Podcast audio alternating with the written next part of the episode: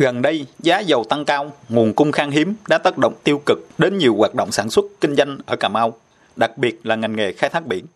Tại miền biển Sông Đốc, huyện Trần Văn Thời, nơi tập trung lượng tàu khai thác lớn nhất của tỉnh Cà Mau, đang có khoảng 500 trên 1.400 tàu cá nằm bờ. Còn tại huyện Ngọc Hiển, tỉnh Cà Mau, tình trạng tàu cá nằm bờ cũng diễn ra tương tự. Thực trạng này đã làm sản lượng khai thác biển của huyện bị giảm so với cùng kỳ. Ông Trần Hoàng Lạc, Chủ tịch Ủy ban dân huyện Ngọc Hiển cho biết,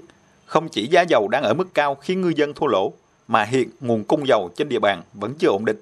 Nếu phương tiện ra khơi có nhu cầu mua từ 1.000 lít dầu trở lên thì phải thông báo trước 2 ngày, các đơn vị cung cấp mới đảm bảo đủ số lượng. Để khắc phục tình trạng nêu trên, trước đó, Chủ tịch Ủy ban nhân tỉnh Cà Mau kiến nghị Bộ trưởng Bộ Công Thương kiến nghị Thủ tướng Chính phủ xem xét, chỉ đạo có giải pháp điều hành giảm giá dầu diesel, tạo điều kiện thuận lợi để người dân, doanh nghiệp trên địa bàn tỉnh hạ chi phí sản xuất.